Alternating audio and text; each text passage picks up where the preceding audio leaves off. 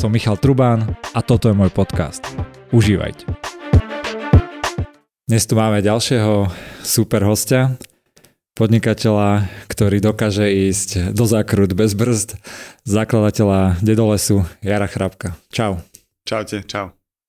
Som veľmi rád, že si prijal pozvanie a to prirovnanie, že ísť do zákrut bez brzd som povedal schválne, pretože na Slovensku chceme, alebo veľa ľudí by tu malo rád do akože veľké firmy a, a obrovské úspešné projekty.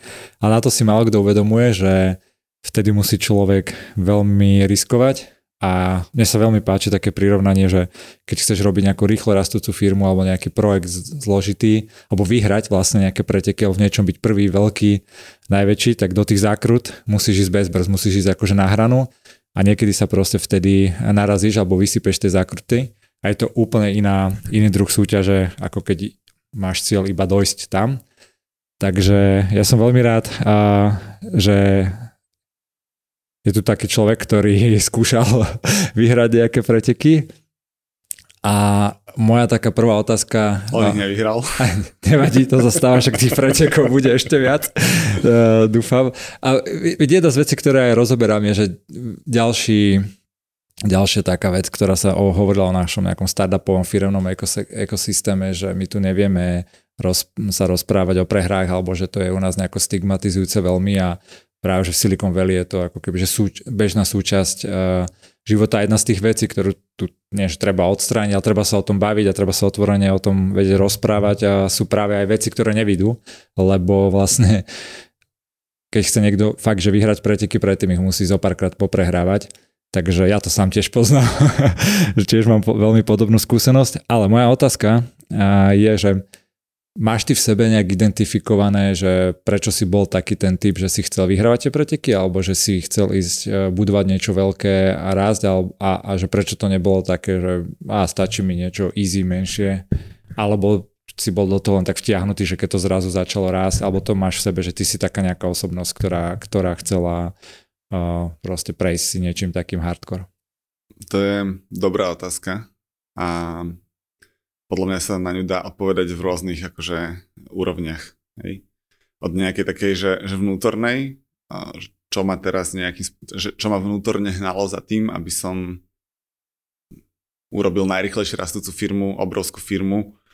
Prečo som nedokázal si uvedomiť, že v nejakom bode, že, že, že možno, že nehovorím, že stačilo, ale ako zahrať to vec bezpečne. Hej až, až, až potom po to, že aké boli tie okolnosti. Hej, že ja som zakladal Dedolos ako 21 ročný, nemal som absolútne nič, požičal som si spotrebný úver, hej, takže z, ne, z neho som to začal akože bootstrapovať, takže nemal som čo strátiť. Hej, to bolo vlastne jedna z veľkých vecí, prečo som si povedal, že keď mám čo strátiť, tak proste poďme na to. Hej, vo veľkom, teda vo veľkom, že, že idem riskovať, lebo vieš, vieš, ak je to s kapitálom, že keď ho nemáš, tak jediný spôsob, ako získať, je vlastne riskovať. Hej, že a, a zároveň, ešte tam je podľa mňa, že jedna z, z veľkých ako keby odmien, keď riskuješ a, a, a vychádza to, aj keď to nevychádza, je to, že sa brutálne veľa učíš. Jak sa hovorí no pain, no gain, hej. Ono to je akože princíp, ktorý, ktorý funguje, takže, takže ono, aj, aj kombinácia toho, že nemal som čo stratiť, toho, že videl som, jak sme začali akože riskovať a tie prvé rasty prišli, že že sa pri tom brutálne veľa učím, že mi to otvára dvere, že ľudia to vedia oceniť, že, že niečo robím, že niečo sa z toho stáva. A, a dostal som sa do takého uh, akože self-enforcing kola, hej, že, že to, to, to fungovalo, dávalo mi to zmysel a, a tak som to bombil. A ne, nebolo to teda, alebo bolo to aj tak na začiatku, že asi tam bola nejaká nábehová krivka, nie? Toho biznesu, že zo pár rokov to išlo, tak, lebo aj WebSupport bol trochu podobný, on nikdy nezačal raz až tak rýchlo ako vy, ale tiež to bolo zo pár, na tej vysokej, kým sme boli, tak to išlo zo pár rokov úplne pomaličky lineárne a postupne to potom ako kebyže nabralo. U, u teba to bolo tiež podobné? Bolo, bolo.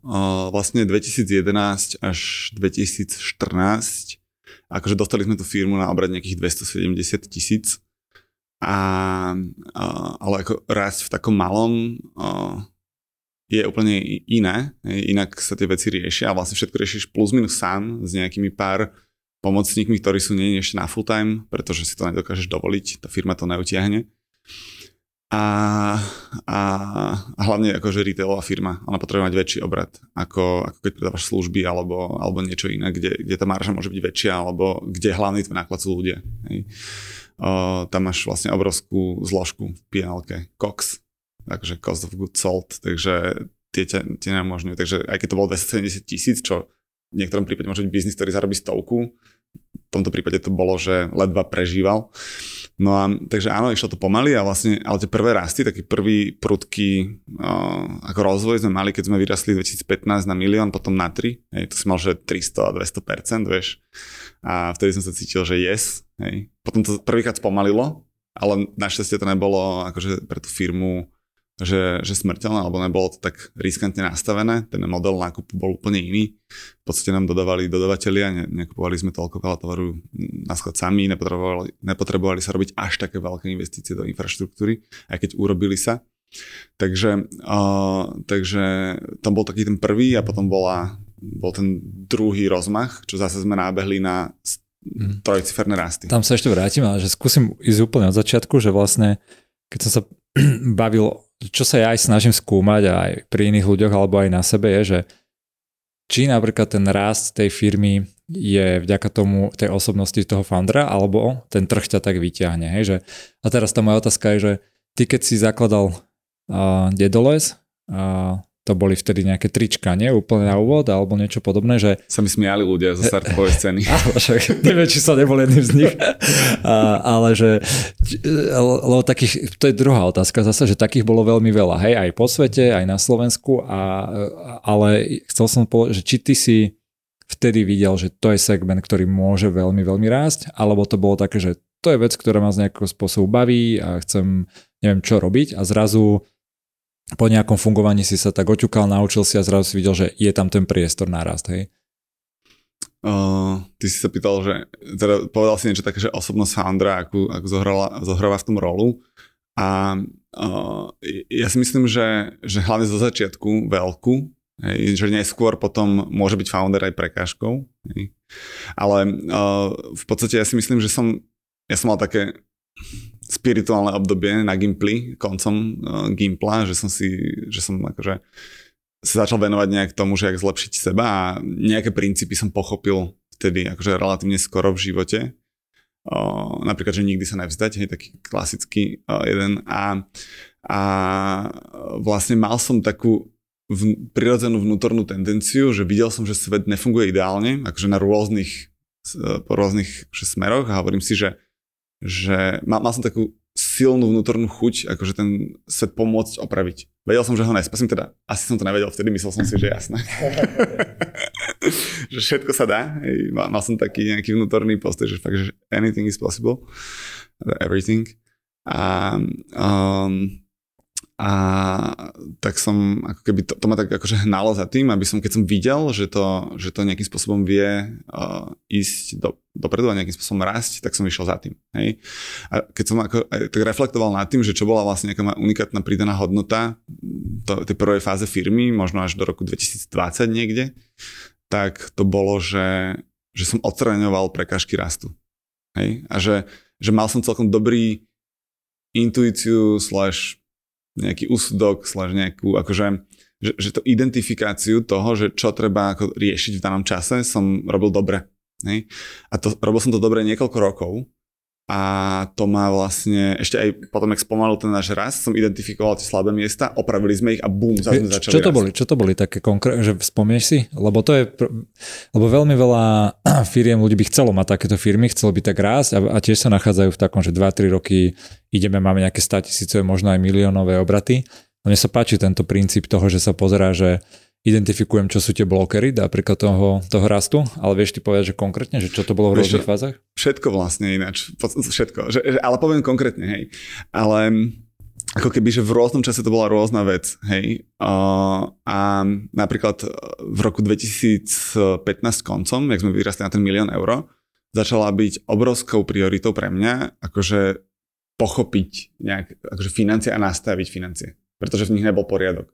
Takže 2016 bol z veľkej časti z mojej strany zasvetený tomu, že som vlastne sa naučil ako nejaký ten vzťah medzi PNL, cashflow a, a súvahou. Mm. Ako si sa toto učil? Lebo to je tiež veľmi dôležitá vec, ktorú ja súhlasím a málo kto na Slovensku toto vie, že čo si išiel si nejaký kurzík si urobiť alebo... Mal som aj nejakých externých poradcov, mal som aj vtedy uh, jedného angel investora, mal som na, najal som aj človeka, ktorý sa tomu rozumel. Um, Čiže a... takou praxou, aké by si to robil praxou v podstate, hej, a, a nejakým radením sa s ľuďmi, hej. Nejak veľmi som si to neštudoval, že skôr to bolo také veľmi praktické, hej, presne, že sme aplikovali, uh, zrazu som, po, som, sa, som sa naučil tie klasické účtovné účty a vlastne odtedy tedy som si aj postavil taký finančný model pnl s nejakým jednoduchým cashflowom uh, nad v podstate klasickou výsledovkou, ktorú ti vypluje účtovný software, čo je úplne krásny spôsob, ako tú firmu čítať, hej. Keď si tam uvedomíš, že čo je fix, variabil a neviem, uh, nejaký vánov, tak začneš ako nejak, už si schopný to manažovať ako úplne, že jednoduchým uh, sedlieckým rozumom. Takže to bolo napríklad v roku 2015. Uh, v roku 2017, keď sa spomenul ten rast, tak vlastne prišiel, prišiel iný problém, že, že začal som meniť charakter akože toho trhu. Inak ešte jednu vec poviem k tomu, že áno, bol som na trhu, ktorý rástol. Hej? E-commerce mal zlatú dekádu. Ja som vlastne trošku aj nevedome nastúpil do segmentu, ktorý mal pred sebou akože ako každá jedna, alebo celý ten trh rastol 10 až 20% ročne. Hej. To bol veľký driver. Hej. A my sme dokázali raz zrýchliť, lebo správne veci. No a uh, potom v tom roku 2017 teda napríklad to bolo, že uh, prestal, začalo mi zo spodu tlačiť uh, na maržu, akože od, na maržu produktu, že boli tam rôzne geopolitické vplyvy. Uh, bolo tam aj to, že uh, to, napríklad, že jak Trumpa zvolili, hej, tak proste posilnil dolár. Ja som vlastne tie trička boli z Ameriky, takže hej, že to mi začal, začal zrazu, mi to zobralo 10% marže pomaly, hej. Že tak, taká blbosť, hej. A, a, a vlastne, to, vlastne ten biznis model prestával fungovať, hej. A, a nebol, nebol tam možnosť už potom starom, starým spôsobom akože ďalej rásť. Takže to bol napríklad zase, že obchodný problém, hej, a, ktorý bolo treba riešiť obchodno-marketingový by som povedal. Ako keby, že s dodávateľmi, hej? Čiže ty si si vždy, eh, keby že ty máš tak zosumarizovať taký princíp toho rastu, že ak sa ti podarilo z, z takej tej, že čo sa vlastne pýtam, skúsim položiť tú inú otázku, že ako sa, čo sa spraví, keď z firmy, ktorá ide, rastie, zastane sa a znova rastie, znova zastane, znova rastie, že kde sú, ako sa tie kroky robia, alebo že čo je taký ten princíp, že niečo si spomenul, lebo väčšina z mojich, uh, aj keď konzultujem firmy, alebo aj ja čo vidím, tak že buď rastieš nejak kontinuálne a ideš, ideš a tu firm, tá firma je nastavená na nejakom trhu a postupne sa niekam hybe. A keď už to dojde do nejakého takého plato alebo niečo, tak málo kto to vie potom ešte znova jumpnúť hej, a, a znova jumpnúť. Takže u teba, ak to vnímam, že v kľude má oprav, tak to bolo, že proste v tej dobe, keď to nejak zastalo, tak si sa pozeral na veci, ktoré to, že konkrétne limitujú, hej, a že väčšinou to bolo také, že nad tými financiami, maržovosťou alebo niečo podobné a to sa snažil ako keby vyriešiť, hej? Hej, vlastne vtedy som sa presne pozrel na PNL a spýtal som sa otázku, že teda uvedomil som si, že keďže mám o 13% nižšie koksy, tak mám 10% na EBITDA. Hej. A otázka znela, že ako to upraviť? A vlastne chodil som po svete, chodil som na výstavy po Európe. Hej, hľadal som produkty, postupne som pochopil, že nikto nerobí také produkty, ako by sa hodili k našej firme. Vieš, a, a zrazu som, narazil som na ľudí, ktorí boli priamo výrobcovia, zistil som, že aké ceny sa dá akože spraviť veci.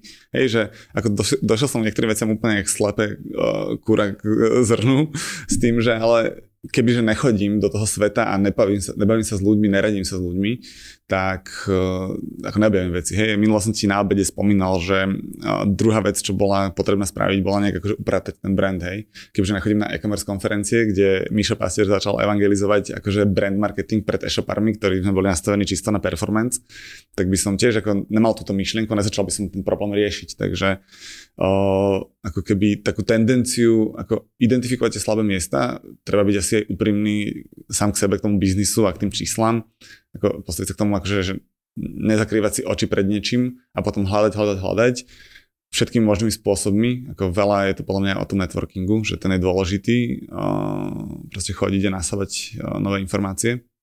a nemusí to byť len taký klasický, že chodím tu na eventiky po Bratislave, ale proste vybehnúť aj do sveta niekam, aj na výstavu, ktorá je relevantná pre môj biznis, alebo nejaké veľké expo, web expo, alebo ja neviem čo, hej, a, a proste Ej, to, toto je super, ja som strašne rád, že to rozprávaš, ja to už aj v každom pomaly podcaste pripomínam vždy, lebo pre mňa to bola veľmi podobná skúsenosť, že to cestovanie na také výstavy, že to ti dá úplne iný pohľad na ten biznis a každému jednému ja toto odporúčam, že keď máte svoj biznis a s ňou stragulujete, tak choďte na konfery nie len tuto na Slovensku, ale do zahraničia. Že, a je to strašne, strašne dôležitá vec. A v skutočnosti, že toto, možno ja keby som teraz ešte povedal, že vďaka čomu uh, ti ten biznis tak rástol, tak by som možno povedal toto, hej, že ešte vlastne, že si tak chodil po tých uh, konferách alebo aj proste po tých dodávateľ po svete a že si, že si videl že si videl proste aj nejakú dieru na trhu alebo niečo. Kde, to, kde vzniklo vlastne to, že si robil trička a potom si tam začal pridávať nejaké iné produkty? Že bolo to, že ti bolo jasné, že to je tiež nejaká súčasť rastovej že v živote nevyrastieme iba na tričkách takto veľko? Bolo tá, tá otázka, alebo ten dôvod toto, alebo si ľúbil ponožky? Vieš, ja sa ešte vrátim inak k tej predchádzajúcej uh, debate, že, že niekde akože pod tým celým uh, bola to je teraz tak akože vnútorná vec, že nejaké presvedčenie alebo uvedomenie si, že, že jednoducho nie sme dokonali. Hej. To, kde sme dneska je dočasný stav a proste principiálne je nutné to proste neustále meniť. Hej, že toto bolo nejaká taká moja vnútorná viera, ktorú som nadbral ešte relatívne ako mladý, počas toho obdobia, čo som spomínal, a, a, a vďaka tomu vlastne som bol stále hnaný dopredu, akože meniť a zlepšovať. No teraz e, späť k tvojej otázke. Uh, v podstate uh, ja som nemal taký romantický príbeh toho štartu úplne, že, že teraz, že uh, ty, si, ty máš krásny romantický príbeh. v tvojej knihe je to pekne uh, akože uh, putavo zhrnuté, že jak, jak to bolo. Možno si to len ja tak pamätám romanticky, vieš, takže... akože hej, ono, ono sa dá všeličo všelijak podať, ale, ale ako keby, uh, vieš, že nemal som ako keby nejaký špe... Tie, tie trička som začal predávať, ako tam to je trošku romantické, našiel som ich v Grécku na dovolenke v jednom stánku, proste páčilo sa mi, že sú také prírodné, že tak akože, um, uh, že tam je, tá, lebo ja som mal taký akože vzťah s tou prírodou, aj stále mám, hej, že rád chodím do lesa, rád chodím do hôr a tak. Um, takže aspoň to, toto je relatívne také. A, a, ale v podstate bolo to také, že, že a není to na Slovensku a poďme s tým robiť biznis. Ale vlastne nič som o biznise nevedel. To veľa ľudí hovorí, keď začína, že vlastne iba tak idem. Aj ty si to písal vo knihe, takže eh, bol to rovnaký prípad aj u mňa a tým pádom vlastne to nebolo, že teraz tieto trička sú jediná vec, ktorú ideme navždy akože predávať, ale ako náhle prestala fungovať napríklad tá PNL, alebo proste bolo vidno, že jednoducho ono to má nejaký ohraničený potenciál kombinovaný s našimi schopnosťami aj s tou maržou, proste si nevieme robiť nejaké veľké veci, tak sme museli začať hľadať ďalšie produkty, ktoré by sedeli tej stratégii. A vlastne čo je sranda, že tie trička keby urobili už vtedy, keď som ich našiel, taký akože cornerstone našej tra- e, stratégie. Hej, že, e, že niečo iné, výrazné, ktoré nejakým spôsobom vyjadruje, že nejakú preferenciu toho človeka. Hej. Na tých tričkách boli levy, psi a všetky plemena možné a tak, hej. Takže... Potom ty, rozmýšľal som, strašne som sa chcel vyhnúť uh, v tomto podcaste škrečkom, ale neviem, či sa to dá úplne. Keď si aj teraz, keď si aj ty spomínal teraz, uh, teraz tie levy a to všetko, tak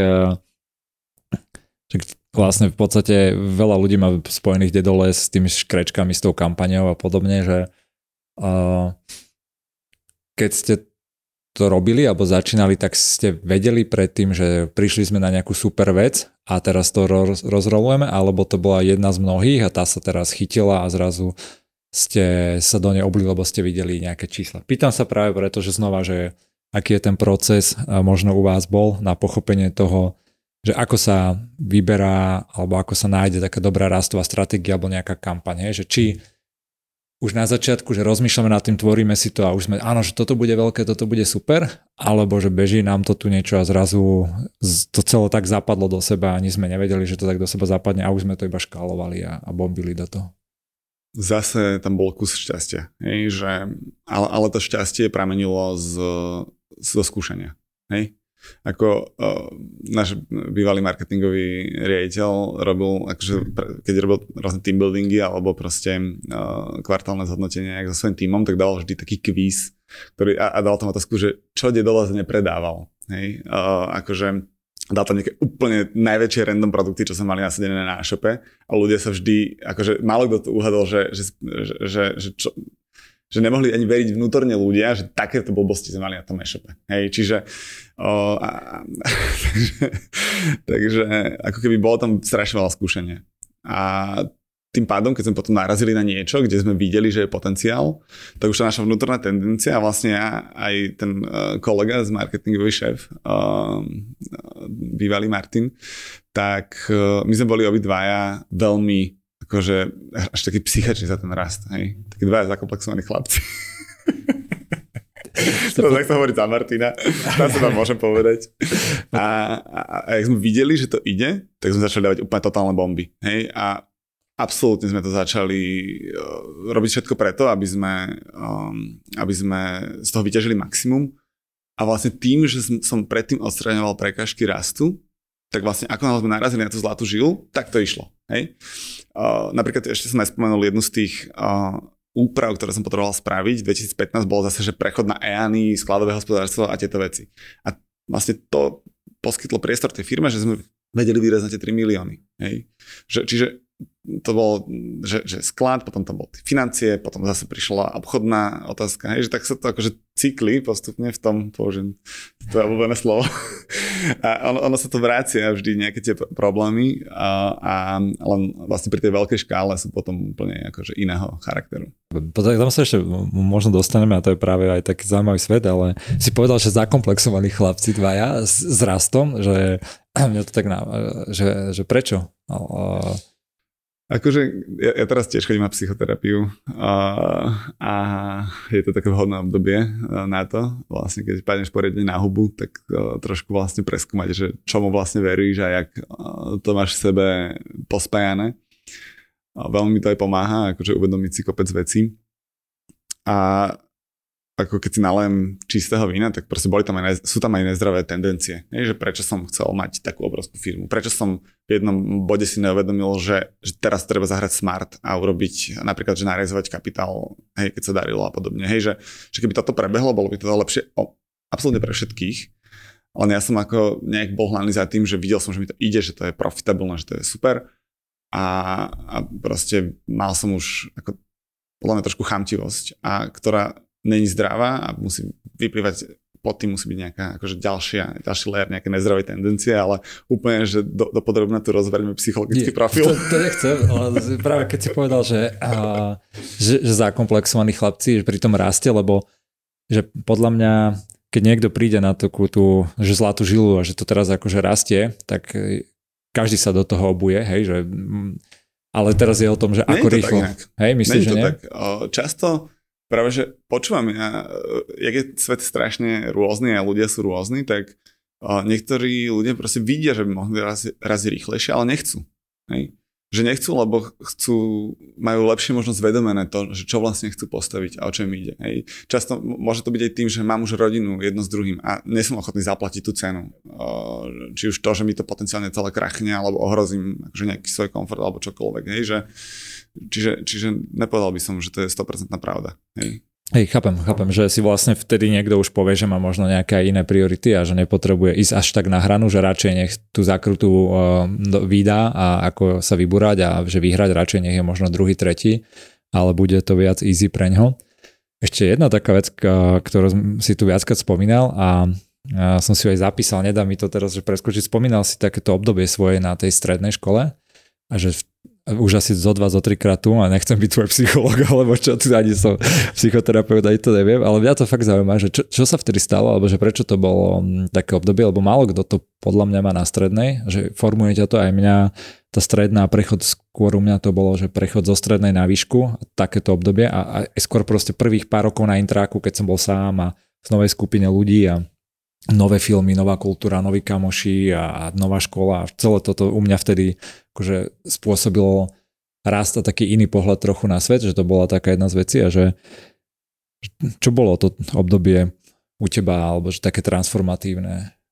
Ešte ono to bolo inak uh, v treťom ročníku na Gimply to nejak začalo a uh, vlastne uh, nejakým spôsobom tak, takom tom intenzívnom až že absolútne bez nejakého kritického myslenia k tomu to trvalo tak do výšky, potom som začal trošku sa vrácať naspäť do, reali- do reality. A to, bolo také ten, ezoterické veci. Ezoterický hej. smer myslíš, hej? Že... Áno, ale nebolo to také zase prázdne úplne z tej mojej strany, že som robil veľa činov, uh, ktoré, alebo, alebo akože technik som skúšal, ktoré mi ukázali rôzne veci o mne. Hej?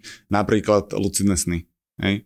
Že ja som, ja som taký, taký najväčší impact na mňa mali, mali asi knihy Carlosa Castanedu, Uh, to, to sú ako celkom kontroverzné knihy, uh, kde vlastne sa učí on ako taký americký spisovateľ nejakého Indiana v Mexiku alebo tolteckého šamana. Hej.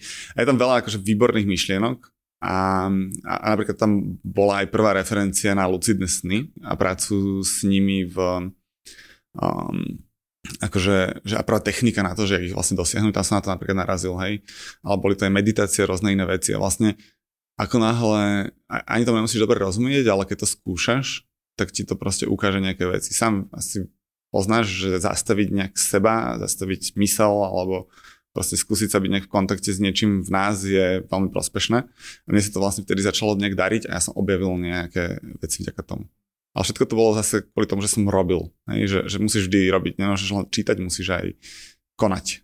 Yep.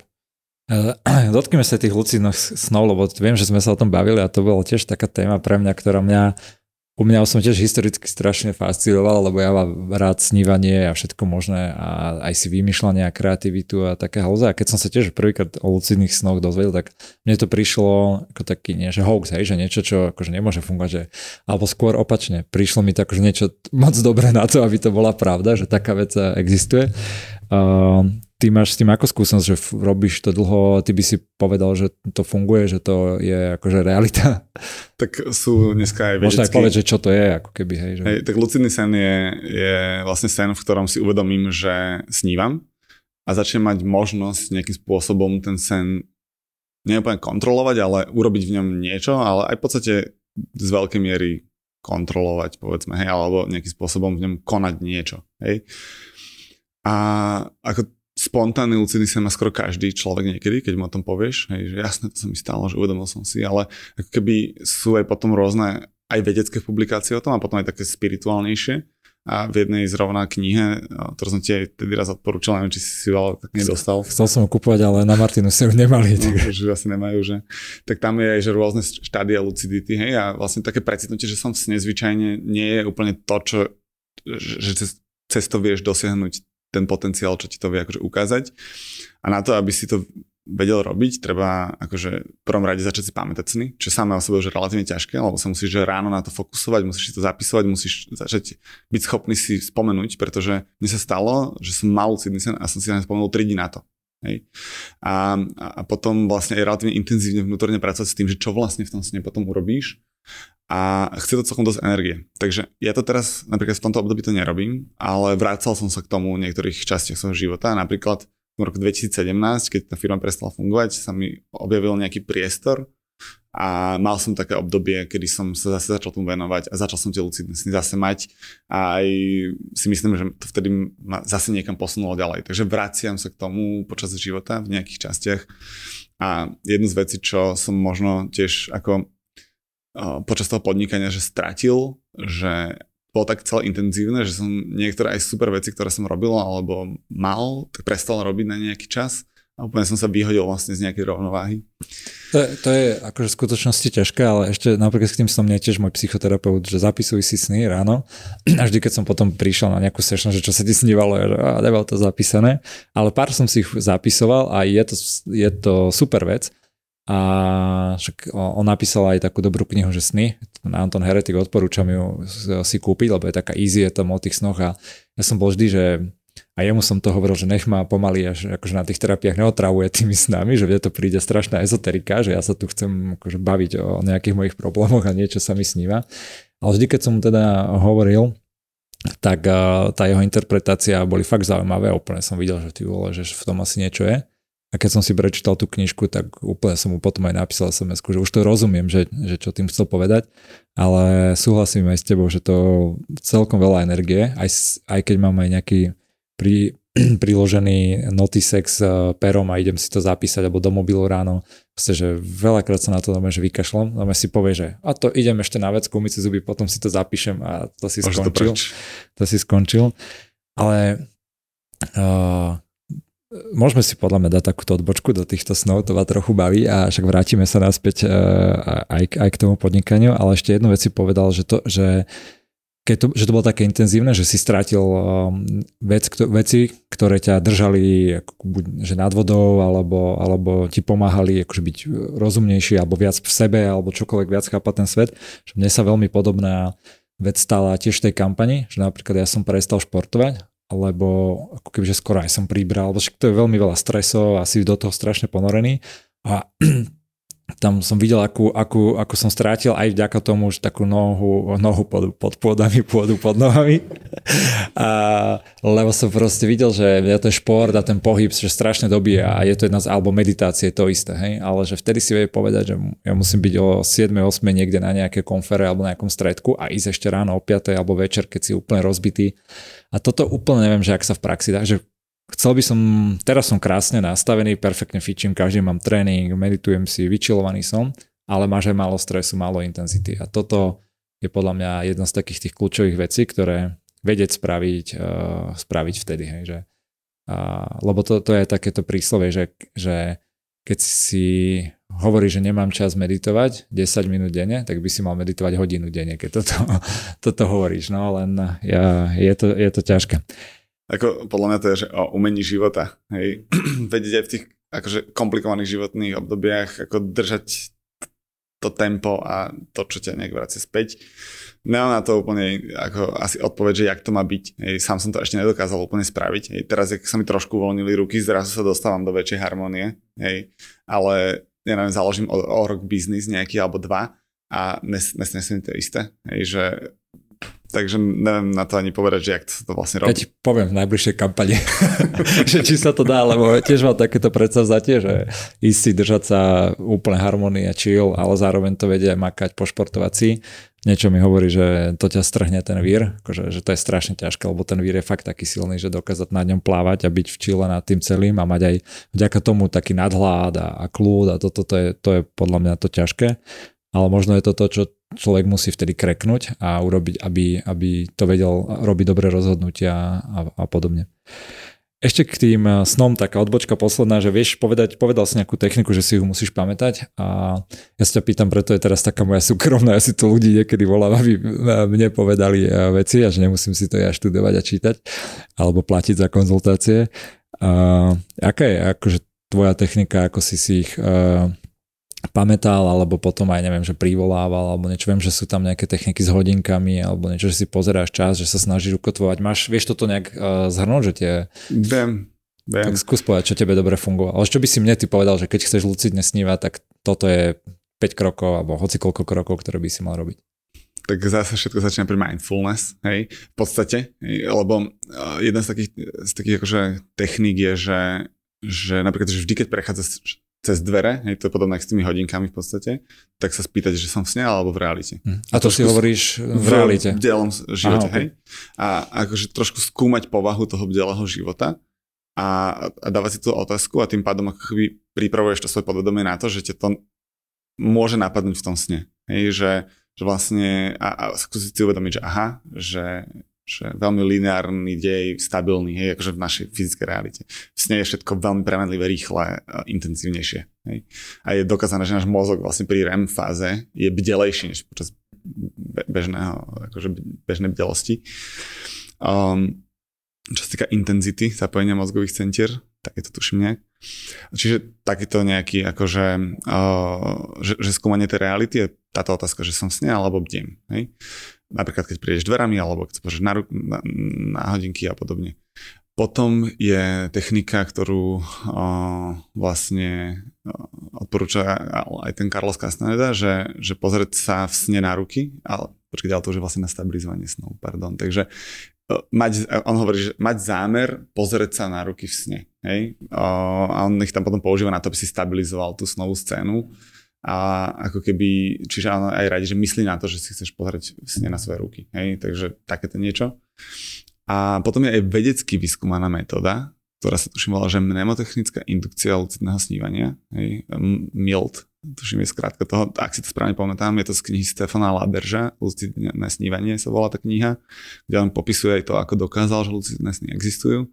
A to je niečo také, že, že si pred spaním akože uh, spomenieš na niektorý sen a povieš si, že že keď sa mi bude snívať uh, akože tento sen, alebo podobný sen ako tento, tak si uvedomím, že som sne a, a proste skúmaš, vlastne vrátiš sa trošku myslou do toho sna a uvedomíš si, že čo mohol byť ten trigger alebo niečo takéto, hej. Neviem, či sa to asi správne pamätám, ale s touto technikou si oni, oni dokázali akože vyscelenie, že percentuálne navýšiť pravdepodobnosť ako výrazne toho, že tí ľudia uh, dokázali dosahovať lucidné sny. Mne, niečo sa tam deje a keď aj, jak si ty správne povedal, že to sa ti aj samo, že nemusíš chcieť, ale že viackrát sa mi stalo, že si si uvedomil, že snívaš, ale to ma hneď aj zobudil. Vieš, že taký keby, že vystrašenie z toho alebo niečo. Ale viem, že asi na to sú vtedy tie techniky, že si pozrieš tie ruky alebo niečo podobné, aby si sa z toho keby, že neprebudil. Ne? Vieš čo, tam máš veľa, veľa vecí. Ja som aj pred sa tu dotkol toho, že štádia lucidity a vlastne ja som mal len pár fakt, že takých brutálne, že silných snov, kde som bol, že 100% akože prítomný. Mm. A mal Metri- som desiatky, Matrix, hej. mal som desiatky takých, akože, uh, že si uvedomíš, že si v sne a za chvíľu ťa ten sen zase zomele a zobere preč. Hej? A, a vlastne tá, ten kľúč k tomu, aby si dokázal reálne byť 100% čo sú ináč aj najintenzívnejšie a najobohacujúcejšie zážitky, čo som akože mal v rámci tohto, tak sú také, keď sa ti podarí stabilizovať tú snovú scénu. A na to on práve ten Castaneda hovorí, že techniku, že pozrieš na ruky a pozrieš na tri nejaké veci, čo si vybereš v tom sne. Hej? Zase na ruky a náspäť. A že toto urobíš niekoľkokrát, až kým ten sen vlastne stabilizuješ. Hej? A, a, a potom, a toto je kľúčová vec, že musíš mať dopredu premyslené, čo ideš urobiť v tom sne. Mm-hmm. Hej? Akože v realite. V realite si to musíš pripraviť. Mm-hmm. Napríklad otázku, čo sa chceš spýtať, alebo že čo chceš vyskúšať. Hej? O, a, a, a vlastne, aby si nemusel nad tým rozmýšľať, lebo to ťa zase môže úplne že zobudiť alebo niečo. Čiže Čiže mať nastavené už dopredu. Preto je to aj intenzívna práca, lebo pamätať si sny, vedieť si ho potom akože vedieť sa prebudiť v tom sne a ešte aj vedieť zadať tú úlohu správnu v tom sne, aby si z toho získal niečo. A keď sa mi toto podarilo, čo som napríklad v 2017, som niektoré e, techniky ďalšie pridal do toho, napríklad do toho, jak pracovať dopredu s tým zámerom, uh, tak to boli úplne najbrutálnejšie sny, čo som kedy mal. Super. A viem, viem, že ty si robil aj viacero iných vecí v rámci nejakého seba rozvoja, hej, že, že uh, sme sa raz rozprávali aj o nejakom pobyte v tme a, a neviem, toho psychoterapeuta a koučov kopec, tieto lucidné sny, meditácie, a takže taká iná otázka, keby, že máš zoradiť tebe osobne, čo najviac akože pomohlo spoznať seba bližšie, to už jedno ako v jakej fáze, že kebyže to máš nejak zoradiť, že konkrétne teba, myslím si, že pre každého bude niečo iné fungovať, že čo tebe najviac, keby sám sa máš povedať, že najväčšie mi pomáhali sny, alebo terapeut, alebo koučovia, alebo pobyt v tme, alebo nejaké iné prístupy, čo by si povedal, že čo je u teba prvá, kebyže trojka, alebo... Tak tie sny inak asi by boli na tom prvom mieste, Hej? pretože mm. o, tá intenzita tých, tých zážitkov je obrovská a úplne, že fakt, že ne, neskutočný potenciál to má. Hej? A, a napríklad aj ten Laberš, alebo aj ten Wagoner, ktorého som ti odporúčal, uh, Robert Wagoner, čo napísal knihu Lucidné sny tiež, uh, tak uh, v podstate oni tam aj k tomu tak iterujú, že aký brutálny potenciál akože seba spoznávania v tom tkvie. Len je to fakt náročné. Hej? A nie každý to chce robiť a tak ďalej. A ja tiež teraz to nerobím. Hej? A, a takže, ale tedy, keď som investoval do toho ten, tú energiu a darilo sa mi to, tak to bolo že veľmi rewarding. Hej? Uh, ale teraz taká klasická vec, že, že psychoterapia mi brutálne pomáha. Ja konkrétne chodím na psychoanalýzu, ktorá je niekto to považuje za takom kontroverznú metódu, tak ale... A ty máš rád kontroverzné veci, zdá sa. Tak. ale asi nie, ja neviem. A, a potom aj meditácie, hej, určite, že, že spomalenie seba, a, a, ale aj taká meditácia nemusí byť len klasická, ale aj taká tá mindfulness, hej, v tom, tom živote a proste vedieť sa spomaliť, vypnúť. Veľmi mne pomohlo počúvanie klasickej hudby pri uh, práci, ale aj len tak, hej, že, že to tiež mi dokáže strašne uvoľniť uh, mysel, dušu a inšpirovať ma. Hej, takže... Super. Poďme teraz naspäť do reality, do tej horšej reality a, a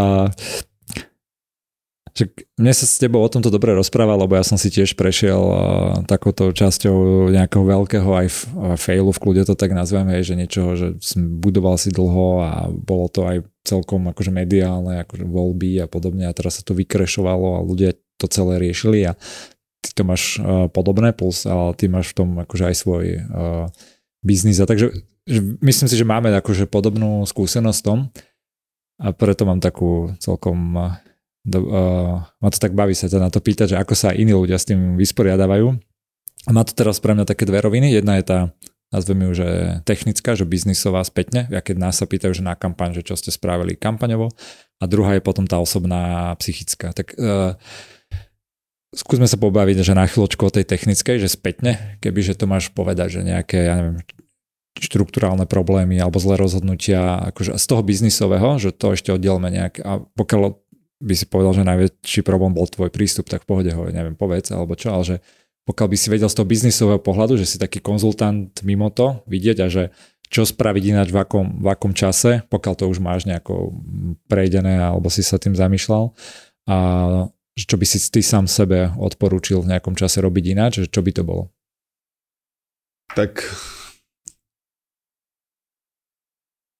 Mám to trochu zanalizované. Okay. Uh, akože takýto veľký pád, uh, aký, som, aký som si prešiel ja, ale v podstate aj ty si mal brutálny a bolo ešte väčší, alebo neviem, nechcem to teraz ako, proste sú to brutálne pády na, na, na hubu, hej. Vlastne je to trošku daň za to, že robíš veci vo veľkom a že ideš do toho naplno, že eventuálne sa to každému asi stane, hej. Kto sa fakt, že snaží o niečo. A ak sa tomu správne postaví, že to podľa mňa obrovská pozitívna lekcia pre tvoj život. To asi súhlasíš. Súhlasím úplne. Kývem hlavou na podcaste to nebude počuť vo videjku, áno, ale súhlasím. A, a teraz sa vrátim ale do toho, že technicky, čo sme mali spraviť ináč. Uh, tam akože jediná vec, jediná stačila, uh, v podstate nemať také brutálne ambície. Hej? A ísť rozumnejším rastom, alebo uvedomiť si, že keď chcem takto rásť, tak sa to nedá bez externého kapitálu.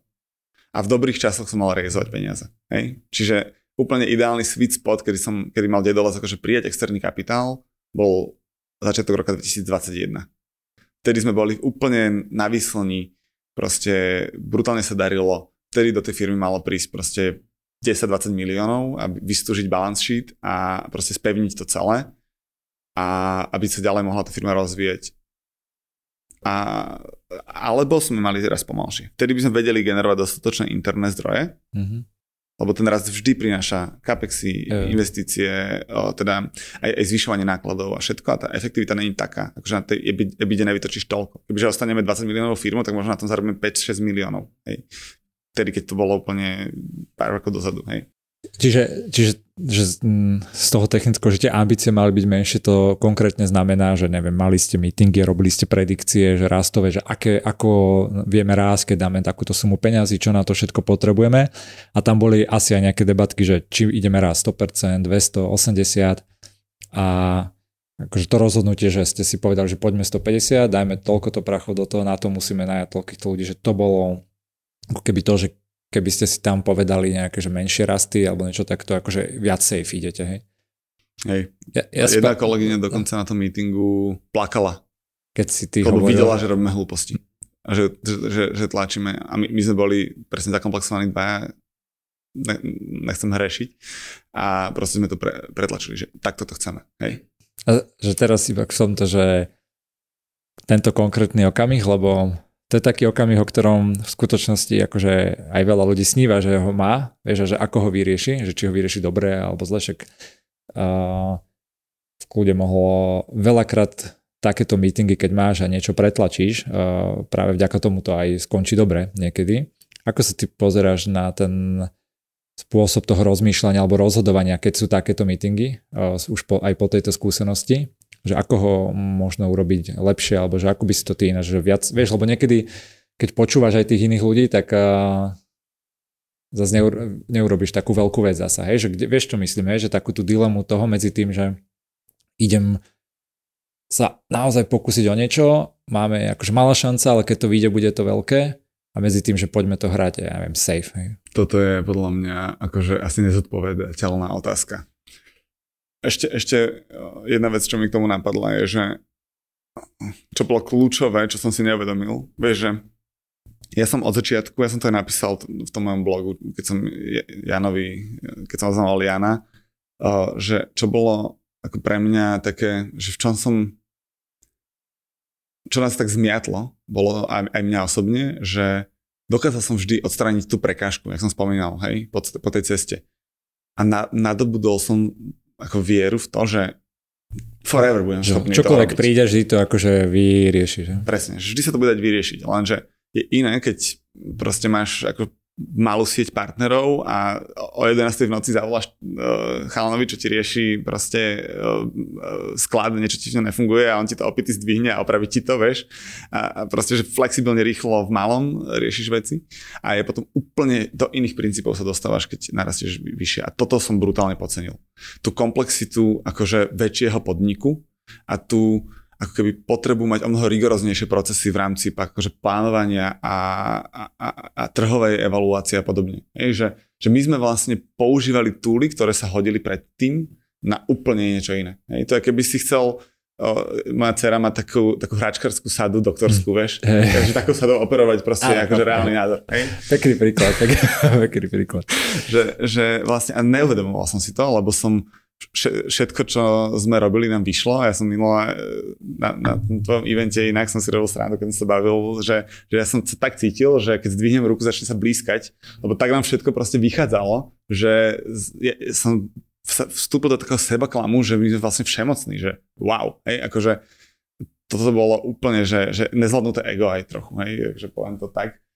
Uh, lebo fakt, že ten, ten winning streak bol tak dlhý a tak intenzívny, hej, že že vlastne v tom 2017 tá zmena tej stratégie bolo, že, že vlastné produkty musíme robiť a, a marketing musíme si upratať. Hej, a urobili sme brutálne vlastné produkty s obrovskou maržou, ktoré boli super populárne a robili sme najlepšiu marketingovú kampaň za dekádu. Hej. A hej, že cítili sme sa úplne akože neohroziteľne. Vlastne totálni frajeri. A teda e, vlastne otázka na to, že tie plánovanie, proste tie a preto napríklad, že ten fundraising, keby bol býval prebehol, tak tí investori ti tak rozšparajú tú firmu, akože a rozoberú na drobné, že si uvedomí, že aha, že my nevieme na toto odpovedať, na toto ani na toto, že asi nám tu chýbajú nejaké skily, asi nad tým nerozmýšľame úplne správne a vlastne o, asi si musíme robiť kopec domácej úlohy na to, aby sme vedeli vlastne vôbec fungovať. A keď sme začali rejzovať minulý rok, už akože v zlom čase, koncom minulého roka, touto dobou, už proste tá firma sa rútila do krízy, tak už bolo neskoro a vlastne keď chceli niektoré tie odpovede, tak som si hovoril, že my vlastne ani za rok sa k tým odpovediam nedostaneme. Lebo to už sú tak komplexné problémy, že to, na to potrebuješ úplne nový tým postaviť, úplne inak rozmýšľať. Súhlas, súhlas. Že to, to, jedno z tých poučení, čo som sa vlastne chcel spýtať, že pri tých rozhodovaniach, že či by ti tam pomohlo práve, uh, asi aj túto odpoveď si povedal, že aj áno, ale taký ten buď externý alebo iný advanced pohľad na to, ktorý, vieš, boli by to tí investori, ktorí by sa pýtali, vieš čo, ale aj spomenúť, že ja som ani nepočúval tých ľudí. Tebe, tebe to hovorím. Nie, akože niektorí ľudia mi to tak naznačovali. Ako neviem, či teraz ja sa musím vrátiť niektorým tým debatám, že či okolo mňa tak chodili po špičkách a nechceli mi úplne povedať priamo, že kámo, ručíš sa do zahuby, alebo či som to proste nepočul. Minul som bol s jednou bývalou kolegyňou, ktorá odchádzala z Jedolasa a vtedy mi povedala, že toto nedáte, je to neudržateľné. Ja som si to nepamätal a, a urazil som sa na ňu. Hej? A úplne som sa ofúkol, vieš. A ona, že ty sa mňa urazila proste, išiel si si svoje. Takže ja som asi fakt nepočúval ani, že uh, proste bolo to jednoducho, neviem, moc sme si verili a, a nebolo to na dobrých základoch postavené. Určite by pomohlo vtedy, ale ja som sa dostal aj do, osobnostne do takého štádia, že prestal som sa vzdelávať toľko kedysi. Hej, že keď bola ďalšia vec, čo mi pomohla v tých začiatkoch, to bolo čítanie kníh. Hej, že že dozvieš sa, nielen to chodenie, ale to čítanie knih je strašne dôležité, hej, že to jednoducho musíš robiť, inak máš pra, prázdno v sebe. Hej.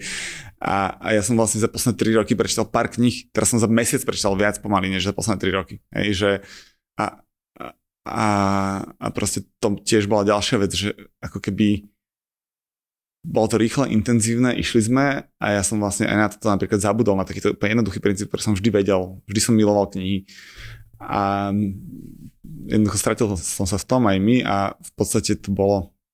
Ja, myslím, že to akože dobre, dobre popisuješ a aj, aj to poznám aj z toho zase môjho, aj, že toho ako keby, že toho kampaňa, že ja som zažil aj viacero kampaní, aj európsku, aj Zuzanínu a podobne, ale keď som ja bol uh, v tej líderskej pozícii, tak t- tam sa ti stane, ja som to ani nemal tak, že aby som si vtedy nejako, ja som mal možno opačný problém, že som si svoje veci až tak nepresadzoval, ale že tam, čo sa ti stane, že to je také intenzívne, že si presne v takom víre obrovskom, že ty nemáš čistú hlavu vtedy, hej, že ty nevieš proste 300 ľudí, ja som mal opačný, že 300 ľudí do teba hučí, ja som sa to aj snažil počúvať, ale to mi tak akože vytváral chaos, že pre mňa, a to je zaujímavé tu, akože povedať, že aké sú rôzne lekcie z rôznych tých kríz, že pre mňa a tá lekcia je trochu ako keby, že a ísť si viac svoje, ešte, že stále počúvať, že vždy musíš, to aj ja som mal web support, ja som mal rád ľudí, keď mi hovorili, že sa mýlim a tých som väčšinou aj tak počúval, ale ja to mám tak možno posunuté až na druhú, až moc, hej, toto, že veľa počúvam a málo kedy ten svoj názor, alebo ten, že to mi tam chýbalo veľa, hej, že pre mňa osobne v tej kampani, aby ja som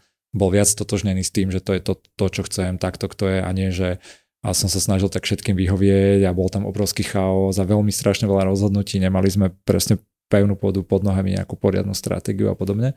Takže pre mňa, že technicky osobnosti bolo aj, aj toto, ale to sú veci, do ktorých, ktoré vlastne podľa mňa, že ty musíš byť natrénovaný na to, aby si bol zvyknutý na tento chaos, na túto intenzitu, na tieto šupy, aby si si ty vedel um, uvedomiť, že aha, toto je ono a teraz akože tuto si musím zanechať kľud. Poviem príklad napríklad s tými bojových športov, že je to veľmi podobné, že ty môže mať aké, alebo aj v športe, aj v plávaní, alebo v takýchto technických hlavne, alebo aj v behu, že ty proste musíš sa veľakrát ocitať v tých intenzívnych uh, obdobiach alebo v tých intenzívnych fázach, aby si si tam vedel potom zanechať, zanechať kľud, lebo hoci kto ti predtým povie, že poďme robiť jiu že zápasiť alebo kickbox, a teda, že buď kľudný a pomaličký a rob si techniku, ale proste k tomu, keď dojde a ty nie si na to zvyknutý, začneš pobehovať jak blázon, začneš rozhadzovať rukami všetci tréner, každý sa na teba kúka, že čo robíš.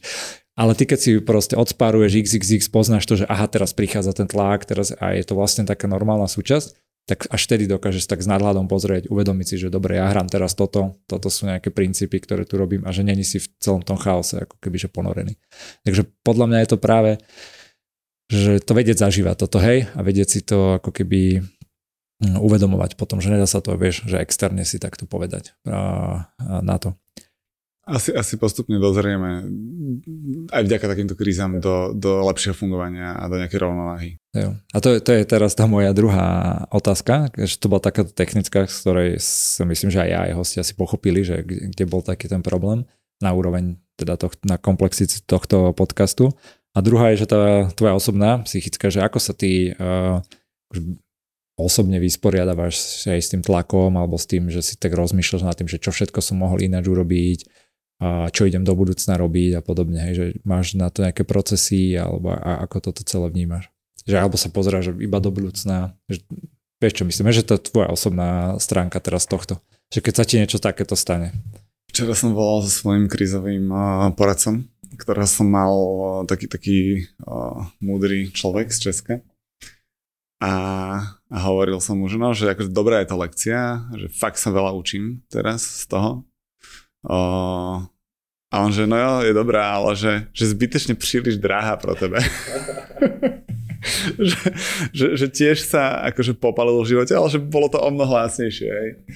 Uh, ale teraz sa povedať jeden disclaimer, že, že nechcem teraz hovoriť, že aby to vyznelo tak, že uh, uh, teda ono to je, že tá kríza je výborná pre osobný rozvoj, hej? ale my reálne dlžíme strašne veľké peniaze proste veľa ľuďom, ale ja viem povedať, akože veriteľom, viem povedať, že za, za seba a za firmu, že robíme všetko preto a robíme to absolútne zodpovedne a absolútne profesionálne, že, že stávame dokopy ten reštrukturalizačný plán, robíme to a, a robíme to proste transparentne a čisto a tak, ako sa má. Ja som vždy chcel takým spôsobom podnikať a dúfam, že som väčšinou aj tak akože konal, akože čestne nejako a podobne. Takže aj toto platí, hej, ale teraz sa teda vrátim k tomu, že... Tak ja by som ťa to nevolal, keby som si myslel, že si nejaký uh, odrbávač veľký. Takže... že t- takáto kríza ako brutálny, akože osobnostne, ako taký budíček a feedback od života, akože in your face proste v prvom rade podľa mňa treba fakt, že prijať tú realitu. Hej, že, že povedať si, že áno, nerobil som veci ideálne. Hej, niekde. A, a začať hľadať, že kde. A, a teraz to môže mať zase niekoľko lajerov. Jeden je ten technický, že uvedomiť si tie chyby v minulosti, akože biznisové. Hej. A toto mi presne ukázal ten rok, ten investičný proces. Hej. A, a, a toto že, že kde sme mali vlastne tie slabiny. V podstate som si na konci dňa uvedomil, že aj ja som slabina. Hej. A pre súčasné štádium firmy. Potom je taký ten vnútorný, hej, že čo boli tie drivery. Hej. A toto je tak komplexná otázka, na ktorú akože sa veľmi ťažko dochádza. Lebo vlastne my často sme formovaní rôznymi vecami z minulosti, nejakými poliestkami, traumami a neviem čím všetkým. A vlastne toto je jeden z prístupov, ktorý som ja vlastne zvolil, že, že idem akože dovnútra do seba to nájsť, že, že kde uh, vlastne, že, že, že kde ležia niektoré tie vnútorné problémy, ktoré viedli k tomu, že som toto potreboval prežiť. A vlastne, ak cez ten proces idem a ak si to všetko proste postupne uvedomujem, tak vlastne uh, vôbec mi nie je smutno za tým, kým som bol predtým, než sa toto stalo. Hej, že, že som rád za to všetko, čo som si uvedomil za posledný rok, aj z biznisového, aj z osobného hľadiska, lebo proste poznaj som seba, hej, že to bolo v Delphi, v greckej, napísané v Delfách. A, a to je podľa mňa, že, že kľúč k tomu, aby a, a taká nejaká že úprimnosť voči sebe a voči tej realite, že, že nesnažiť sa už ďalej klamať sám seba, lebo vlastne si uvedomíš, že si v tom bol úplne utopený a že na konci dňa to vlastne ničom nevedlo. Teda viedlo, ale neviem vlastne, teraz som sa trošku zamotal. Pekne si povedal vetu, ktorá mne zarezonovala, že ti vlastne nebolo smutno za tým, že kým si bol, hej, že si sa akože niekam posunul. A v tom tvojom rozmýšľaní o tom, že o sebe už rozmýšľaš teraz aj akože nad budúcnosťou. Ja, ja keď som napríklad predal web support, tak ja som mal vtedy takú fázu, že rok, dva, že už nechcem skoro, že nikdy podnikať, hej, že preto som aj išiel vtedy tak naplno, naplno do politiky a v zásade mňa to politika stále baví, ale zistím aj teraz v tomto trošku voľne medzi, medzi kampaňami a keď sme mimo parlamentná strana, že baví ma aj tá politika, ale stále ma baví aj podnikanie, že konzultujeme a byť s tým a že vidím, že to mi dodáva tú energiu. To bola taká vec, ktorú ja som si v nejakom čase, že keď som exitol, bol som unavený akože z toho procesu tej firmy, že to už ja nechcem nikdy robiť. Hej? Že, a zrazu som zistil, že ja som spätne zahodil niečo, čo je moja silná identita a strašne ma skutočnosti baví. Hej? Že, že, a pozeral som sa do, že do budúcna a takisto po, týchto, po tejto kampani, keď nejak skončila, tak ja som mal také dlho obdobie, že nemusím nič riešiť, teda, že mne dosť pomáhalo v tom liečení aj ten čas, že je znova také príslo, že ten čas to všetko vylieči a neznášam také kliše, ale oni sa potom ukazujú akože pravda, hej, že ja si pamätám, keď eh, som išiel vždy si to pripojením príbehu, keď som po kampani pár týždňov, mesiacov a tak išiel behávať, hej, že aký som bol tučný, ťažký, ak mentálne, že som išiel ráno bežať, všetko ti v tej hlave, normálne, že mne sa to podľa mňa že podľa mňa sa to až normálne, že tak zosobňovalo, aký by taký slíz a hnis zo mňa vytekal. Vieš, normálne, že reálne, akože keď si tak bežal, že úplne, že také zlo išlo z teba preč, teraz idem behnúť ráno, že idem si vybehnúť, že oh, krásna, polo, úplne taká, že čistá hlava, pekné rýchlosť telo celé, že úplne že nádhera atmosféru, že už to tak celé vníma, že krásny beh a vtedy to bol beh taký, že cez bahno reálne, že aj telesne, ale aj mentálne a že to sa spravilo aj tým časom, že postupne si sa keby že preliečil z toho, z toho celého. A ako sa ty pozeráš teraz na svoju budúcnosť, že či už v tejto fáze nad tým rozmýšľaš, alebo vôbec nie? Tak um, v prvom rade je nejaký krátkodobý cieľ, aby sme akože tú firmu ozdravili, dokončili ten proces. Tam uh, som nápomocný akože v rámci možností Janovi a týmu uh, v Dedolese. A uh, potom ja mám ešte jeden, jednu firmu, nejaký podiel v nej, takže tam tiež ako nejakým spôsobom mám tým potom nejakú responsibility za to, takže tam sa tiež budem musieť nejakým spôsobom angažovať. Aj som sa v minulosti, aj v budúcnosti sa budem, takže to sú také akože dve veci, ktoré aj v dedole sa ostávam, aj po investícii, ktorá uh, teraz príde, v podstate stále v významnej akože, že shareholderskej pozícii. Takže a to samé o sebe mi bude nejaký čas akože zaberať aj dlhodobejšie. Takže to sú také dve... Čiže nemáš to také, že odstrihnem sa úplne mentálne čo, čokoľvek od toho dedlosu, ale máš to ešte, ešte treba ako keby robiť na tom. Tak je? zase, keď teraz aj technicky vlastne ten dedlos potrebuje ne, prejsť nejakou strategickou zmenou hej, o, a ja si myslím, že tiež celkom strategicky rozmýšľať viem. Mám to aj v Gallup strength teste, že to mám ako druhú vlastnosť. Hej. Takže nie, ja som nerozprávam, že je to zle dobré, len som sa pýtal. Hej, či, čiže ak, ak sa bude dať, tak rád akože aj, aj pomôžem uh, vlastne v tom ako nejakom strategickom smerovaní v rozhodovaní, lebo rozhodovanie je často brutálne ťažké. A teraz, keď som sa toľko poučil, dúfam teda, tak ako by som mohol robiť zase kúsok lepšie rozhodnutia a pomáhať robiť kúsok lepšie rozhodnutia. Samozrejme, už to nebude na mne, nebudem mať finálne slovo, ale môžem pomáhať, takže sú také dve. A potom ja som taký, že Nevylúčujem to, že založím biznis v budúcnosti, ale ako keby som si tak povedal, že, že nejdem robiť teraz nový biznis, kým si neopracujem v sebe. Hej, presne ten čas, že, že lebo ako už, som si, už myslím, že som sa posunul niekam, ale ešte si chcem nejaké akože aj vnútorne doriešiť veci, aj niektoré zvyky si dobudovať, ktoré som či už zabudol, alebo chcem pridať.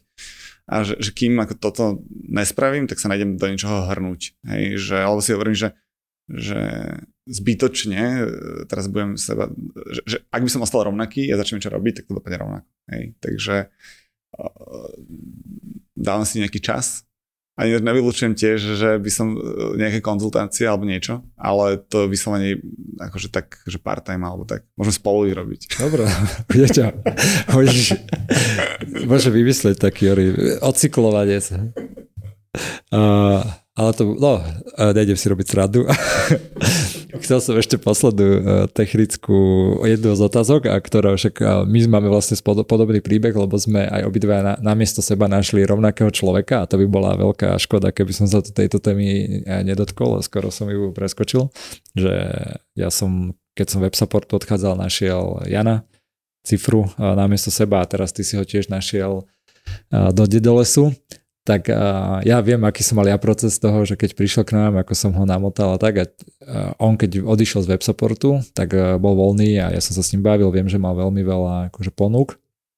Tak prvá otázka je, že čím si ho presvedčil, uh, či si ho ty poznal nejak predtým a čím si ho presvedčil, aby išiel uh, on uh, do Dedlesu. Nemusíš za ňoho hovoriť. Ja som ho tu už aj mal v podcaste a možno uvidíme, jak, jak e, zatočí z jedolesov a potom si ho možno zavolal znova. A čím si ho ty presvedčil a na to, aby išiel, išiel toto robiť? Uh, inak máme strašne podobné osudy. No, v niečom, hej. Uh, a vlastne áno, našli by si rovnakého CEO. Uh, a ty Jana poznáš, bol v podcaste, som ho tiež počúval, ten váš podcast. O, takže možno posluch- posluchači viacerí si vypočuli ten podcast. Jano je o, veľmi človek s integritou, veľmi akože, o, o, akože vážim si ho za to, aký je, ako rozmýšľa, aký má skill. O, čím som ho presvedčil? O, ťažko povedať, podľa mňa, takto, že ja som v podstate nezačal oficiálny proces hľadania nového CEO, ale riešil som to už dlhšie. Riešil som to ešte aj pred tou krízou e, s niektorými ľuďmi, že, že možno, že to je správne, ale vlastne vôbec som si nevedel predstaviť, že odkiaľ by ten človek mohol prísť, ak mal vyzerať. Hej, že, že mi to prišlo, že tá firma je tak špecifická, že, že len tak, akože začať pohovor o nejakých strašných frajerov, že, že nebude úplne jednoduché. Ako, hej. A potom som stretol Jana, na workshope vlastne, on to aj spomínal v rozhovore s takom investičnom, kde, kde vlastne sedel a a ja si hovorím, že wow, že, že tento typek je akože, že brutálne dobre rozmýšľa, hej? A že ešte tomu teraz aj voľný, neviem čo. A tak nejak o mesiac na to sme spolu išli akože o, na večeru a v podstate ja som mu hneď povedal, že ja poď robiť si, odjedolo sa. On potom volal kamarátovi, že počuj, že on ponúkol, že ambícií.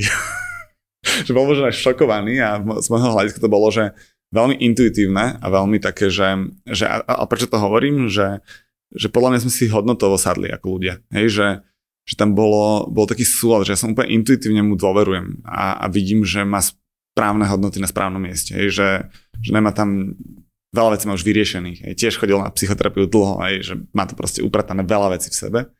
A, a keď videl, ako keby, že Dedel je dovolím si tvrdiť, založený na ako nejakej úprimnosti a nejakej zdravej, zdravých hodnotách a jemu to vlastne imponovalo. Hej, že tá vnútorná nejaká kultúra, to nastavenie tej firmy a podľa mňa to bol ako ten dôvod, ten súlad s jeho vnútrom. Podľa mňa to je strašne dôležité, lebo v takom prostredí vieš byť ako podľa mňa šťastný, keď to ladí.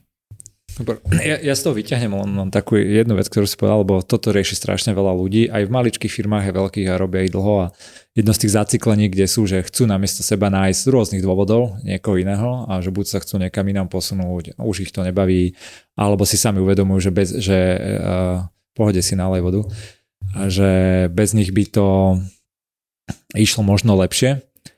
A ten problém je, že oni sú presne, že nevedia čo. Presne to, čo si hovoril, že nevedia si predstaviť toho človeka, nevedia, že kde ho nájsť. A tam zapadá práve to, že choďte na tých konferách, choďte na debaty. Veľmi podobne môžeš vidieť nejakého človeka v nejakom paneli, v nejakej prezentácii na networkingu a stretnúť tak, jak si ty Jana tak zbadal.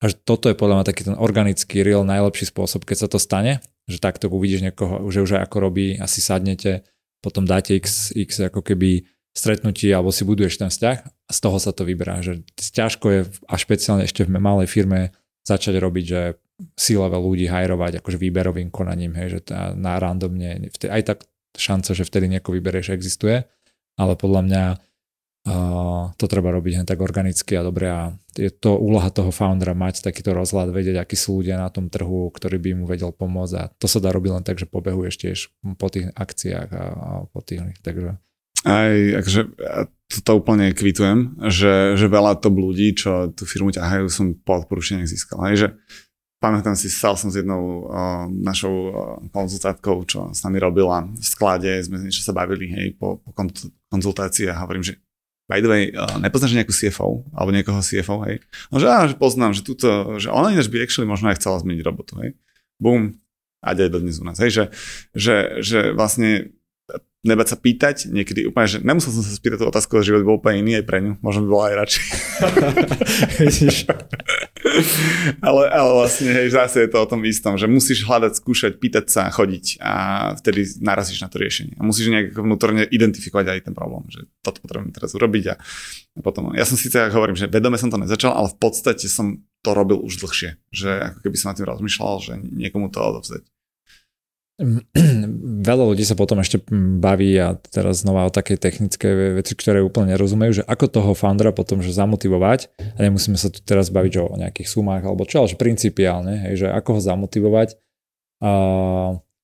aby on vnímal tú firmu, že je aj jeho trochu, alebo že má nejaký podiel na to, či sa jej darí alebo, alebo nedarí dobre. U nás v websupporte mal normálne výplatu, nejaké bonusy, aj SOP, že nejakú časť. Spell founder.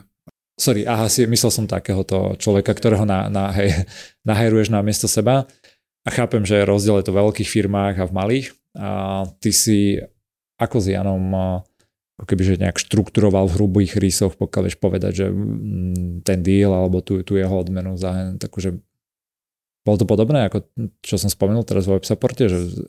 Samozrejme. Že to, to sú ľudia, ktorí nie sú podnikatelia že ako foundry, ale sú to v podstate podnikatelia. Hej, že oni sú si často vedomí svojej hodnoty a majú vysokú hodnotu, trh si je toho vedomý a jednoducho to patrí k tej kompenzácii. To tam jednoducho musí byť. Hej, že to je, ten ownership uh, z ich strany je prirodzený, oni tak sú nastavení. Podľa mňa, že tak, keď je ten človek správny, že je tak nastavený, že tak keď prídem sem, príjmam tú zodpovednosť a som pripravený akože v dobrom aj v zlom tu proste teraz makať, ale ten reward vo forme equity tam musí byť. Vlastne. To, preto som to vyťahol, lebo je to ďalšia vec, ktorú, ktorou potom tí ľudia, špeciálne v tých menších stredných firmách straglu, že aj radi by tam mali niekoho, kto by to za nich ťahal, ale akože nejak pozdieľať už ekvitu alebo, alebo sherry, tak majú s tým e, problém. Bolo by super, keby slovenská legislatíva umožňovala toto robiť lepšie. Jo. To by, to by bolo, zároveň sa to dá relatívne. Dá sa to, dá sa že, není to, že keď to chceš mentálne urobiť, že není to nejaký ako keby, že veľký problém, ani už není. to není drahé, možno pár rokov dozadu to tu ešte právnici ak sa škrabali po hlavách, jak to robiť. Teraz už to robili pre množstvo firiem, tak a už to aj kopec právnikov robí a už sa to dá relatívne akože v pohode, v pohode, v pohode spraviť. Dobre, poďme si taký, že čo mám nejaký zo pár posledných základných takých otázok ktoré sa pýtam všetkých, ale ty si už celkom dosť veľa aj uh, kníh a tu poodporúčal.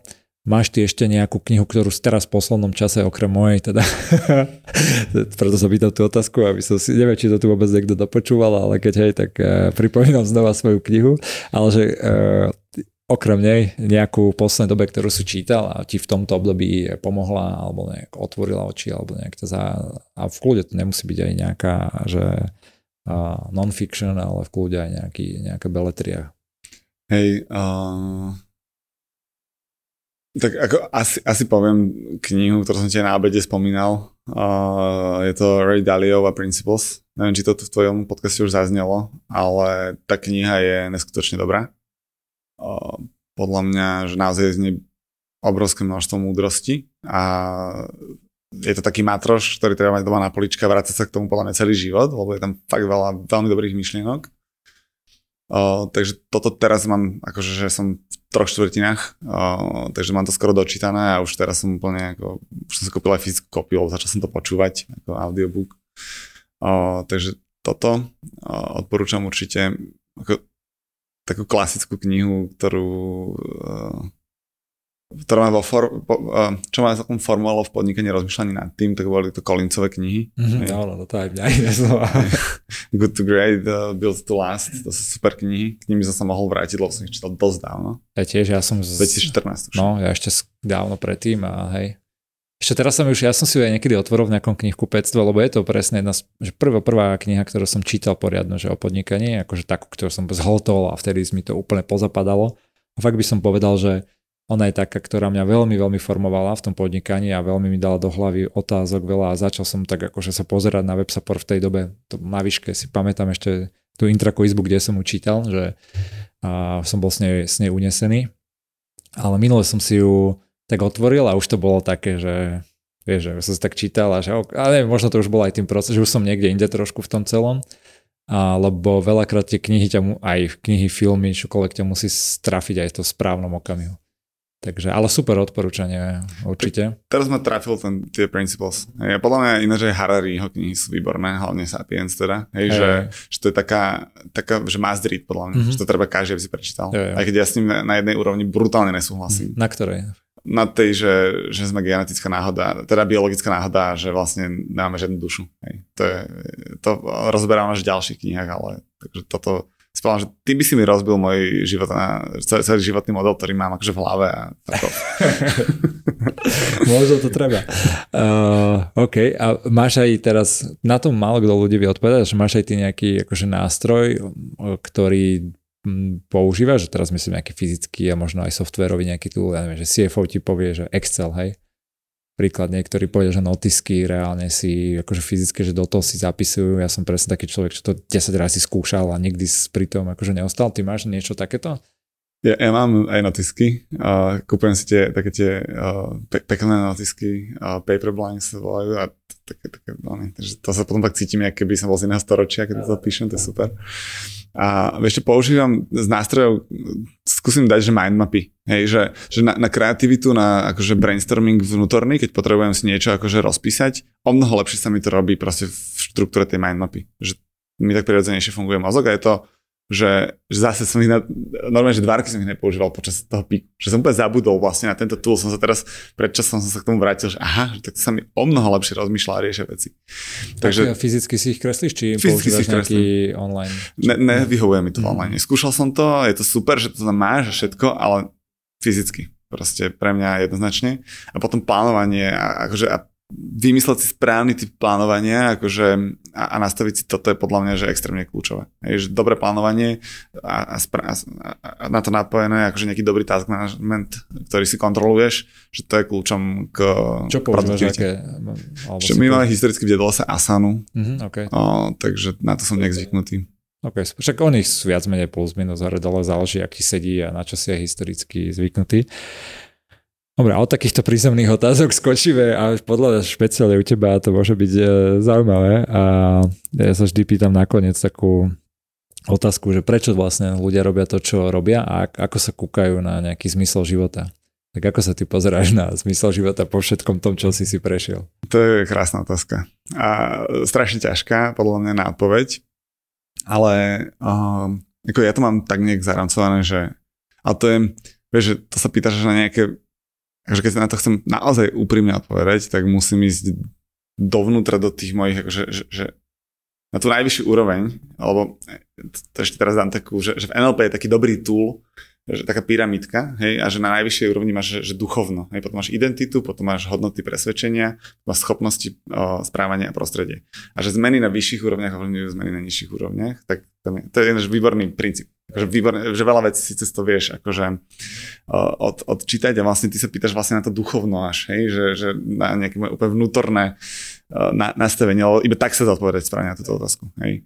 A, a ja verím tomu, že sme sem prišli prežívať a učiť sa hej, akože na, na tomto svete. A vlastne ten taký nejaký zákon, že čím väčšia intenzita, tým viac sa naučíš. Hej.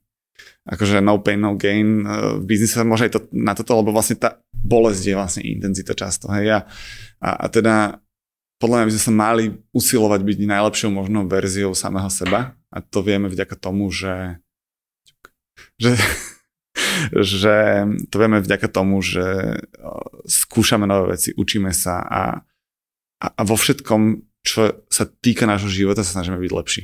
Hej? A teraz nemyslím len biznis, hej? že to je len jedna časť nášho prežívania. Proste žijeme doma s nejakými našimi rodinami alebo ľuďmi alebo neviem kým a proste tie vzťahy musia byť akože perfektné. A to je brutálne ťažké. Akože mať harmonické vzťahy je podľa mňa akože že extrém. Lebo to tak komplikované, akože to spolužitie s druhými ľuďmi a takto, že, že čiže tých príležitostí nemusím byť biznis, biznisový človek, aby som uh, ako keby uh, tú intenzitu vedel zvyšovať a proste hľadať ten spôsob. A prečo nemáš? Ja, lebo ja vždy, keď rozmýšľam na takýmito, však pekne si to povedal, ale vždy, keď e, rozmýšľam nad takýmito vecami, tak vždy si poviem nejakú, že prečo, aký by že ďalšiu prečo úroveň. Že, že keď si povieš, že áno, že náš, my sme tu prišli, jednak nechcem sa pýtať, odkiaľ sme prišli, ale chápem, čo si ty myslel, ale že, že sme prišli na to, aby sme sa zlepšovali, hej, že prečo vlastne? O, podľa mňa, lebo ja tak, tak, keď je v tom úprimnosť a láska, teraz vlastne tá láska je podľa mňa ultimátna, zmysel, tak vtedy vlastne um, vieš robiť svet harmonickejším, podľa mňa. Hej, takže vlastne vďaka tomu, že sa stávaš lepším a lepším, vieš vytvárať akože harmonickejšie prostredie pre ľudí, ktorými sa, s ktorými sa stretávaš, s ktorými žiješ, biznisy, ktoré formuješ, alebo komunity, ktoré tvoríš, alebo čokoľvek. A tým pádom vlastne je tu lepšia energia na tom svete, hej. Tu teraz prezradám, že verím v nejaké energie asi. Povede, že ja verím v rôzne, rôzne veci. Ale akože tak vieš, sám to vidíš, že keď príde dobre naladený človek do miestnosti, tak vie úplne akože celú miestnosť akože že pozdvihnúť ducha toho, toho miesta, hej.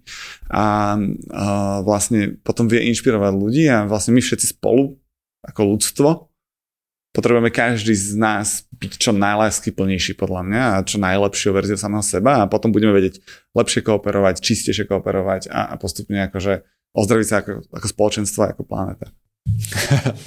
si to dobre dal a že, ešte, že v skutočnosti ja sa pýtam túto otázku na schvál a veľmi veľa ľudí odpoveda práve do takéto smeru, že byť lepší, pomáhať ostatným a kvôli, kvôli ostatným. A keď je tá otázka, že prečo, a stále, že prečo, však vlastne toto máš robiť a tak, tak je jeden eh, John Danaher sa volá, je to taký jiu-jitsu tréner slash filozof, jeden z najväčších, akože, ktorý potrénoval všetkých šampiónov a robí manuál, vymyslel nové techniky a rozbil ten šport na, na veľa a fakt akože taký filozofický prístup má k športu. Taká celebritka v tom svete. A on v jednom podcaste presne hovoril toto, že, že, že sme tu na to, aby sme pomáhali ostatným a všetko, ale že prečo? Že práve preto, že, že kedysi sa ľudia, že vlastne ty to robíš preto, aby si aby bola menšia šanca, že umreš, hej? že vlastne, že ty si v zmysle v tom, že ty si, ty si, že vždy sa snažíš prežiť ty a potom vlastne tebe sa lepšie žije, keď si v spoločnosti, že my sme sa vyvinuli do toho, že spoločnosti nám je vždy lepšie a podobne, že v skutočnosti je tam takáto podvedomá motivácia, že ty pomáhaš iným práve aj preto, že vlastne celá vaša spoločnosť bude lepšie a je to normálne, že pomaly akože evolučne v tebe zakodované, že vďaka tomu ťa nezožerú levy, hej, alebo niečo. A že my tu máme len upgradenúť teraz o všetky energie a všetky veci a že ty akože súhlasil by si s tým, že je to takáto úplná vec, alebo to vníma, že je to trošku iné? Že, že toto, sme... je presne, že, toto je presne to, že, že, sa vrátim späť k tomu, že nesúhlasím s Hararim v tomto. Hej, že, že áno, to, keď sa ešte, ja mám rád celkom vesmír, ja som, jeden z mojich záľub počas korniča som si volal, že astrofotografia hej, a proste, že, že mám rád akože tieto veci. A vlastne keď sa pozrieš akože aj z nejakého vesmírneho hľadiska na to, že kde sme, ako sme, čo je okolo nás, hej, a, a prídeš do toho akože to presvedčenie, že biologická náhoda a teraz akože evolučne sa nám oplatí kooperovať a pomáhať druhým, lebo máme väčšiu šancu na prežitie, tak pre mňa je to relatívne prázdne. Hej, že, že, že a preto si, som si vytvoril vlastný koncept, som si vedomý toho, že asi neviem, teda, že ne, asi určite neviem, ako to tu reálne je, ale vedome som sa rozhodol, že nejdem proste teraz akože veriť tomuto, pretože mi to akože nedáva zmysel. A proste o, o, ma to akože asi, asi rozosmutnilo, alebo tak a nechcem tomu veriť. A, a ešte Navyše aj v lucidných snoch alebo pri iných zážitkoch som si uvedomil, že sme proste spirituálne bytosti. Hej. Akože to je moje nejaké vnútorné presvedčenie. Ale zase to môže byť len to, že mozog vylúči nejaké chemikálie, čo si myslíš, že si oni, akože, že spirituálny, lebo proste vie, že ti to zašlape a že... lebo náš mozog je schopný produkovať také veci a počas sna ich produkuje napríklad snov. Takže možno je to fakt iba evolučný trik na, na nás, aby sme si mysleli, a v skutočnosti sme biologické náhody, zomreme koniec a super. Ja som skôr na tejto strane v tom, ale ty si za druhej, tak a, a aspoň nejaký, nejaký rozdiel. Každopádne díky moc, že si tu bol. Podľa mňa znova si tu povedal veľmi veľa aj intimných a vnútorných vecí. Aj a, a, sme sa tu pobavili dosť o takých o tom, ako prekonávať krízy a ja si myslím, že toto bol veľmi podnetný podcast, pretože každý si takýmito vecami prechádza, niekto v menšom, niekto väčšom a niekto stále. My sme si prešli nejakými biznisovými a politickými krízami, ale stále sú a, oveľa aj horšie rodinné, zdravotné veci, kedy je to už úplne iný level toho celého. A, ale súhlasím s tebou v tom, že čo si povedal, a to môže byť aj taký záver tohto podľa mňa, je to, že vlastne každá táto kríza, a nech to znie akokoľvek že kliše, je v skutočnosti to, že ten zážitok, lebo vtedy sa meníš zážitkami oveľa najviac najintenzívnejšie, že to je proste tá príležitosť zažiť si niečo, byť lepší, spoznať sa viac a bez toho, keď človek nezažije takéto krízy, tak by som povedal, že ten zmysel života, toho, čo si ty povedal, že na, byť lepší a lepší vlastne nikdy nenaplníš. Je to tak, presne. Amen. Díky moc, Jaro, ešte, Díky. že si tu bol. Drž sa, čau. Čau. Čaute. Ďalšiu časť máme u konca. Som veľmi rád, že ste dopočúvali až sem a znamená to asi, že sa vám ten podcast páčil. Ak vás podcast zaujal, budem rád, keď ho ohodnotíte na tých platformách, kde ho počúvate. Pomôže to jeho zdieľaniu. A pokiaľ by ste chceli podobné informácie o podcaste alebo o typoch, ktoré zazneli aj tu, dostávať ich aj do svojho mailu, tak sa prihláste do newslettera na truban.sk. Ja tam párkrát za mesiac pošlem svoje tipy a triky na nové časti alebo na veci, na ktoré som natrafil a ktoré ma inšpirovali. Ďakujem moc ešte raz, teším sa na ďalšiu časť, verím, že aj vy. Díky moc.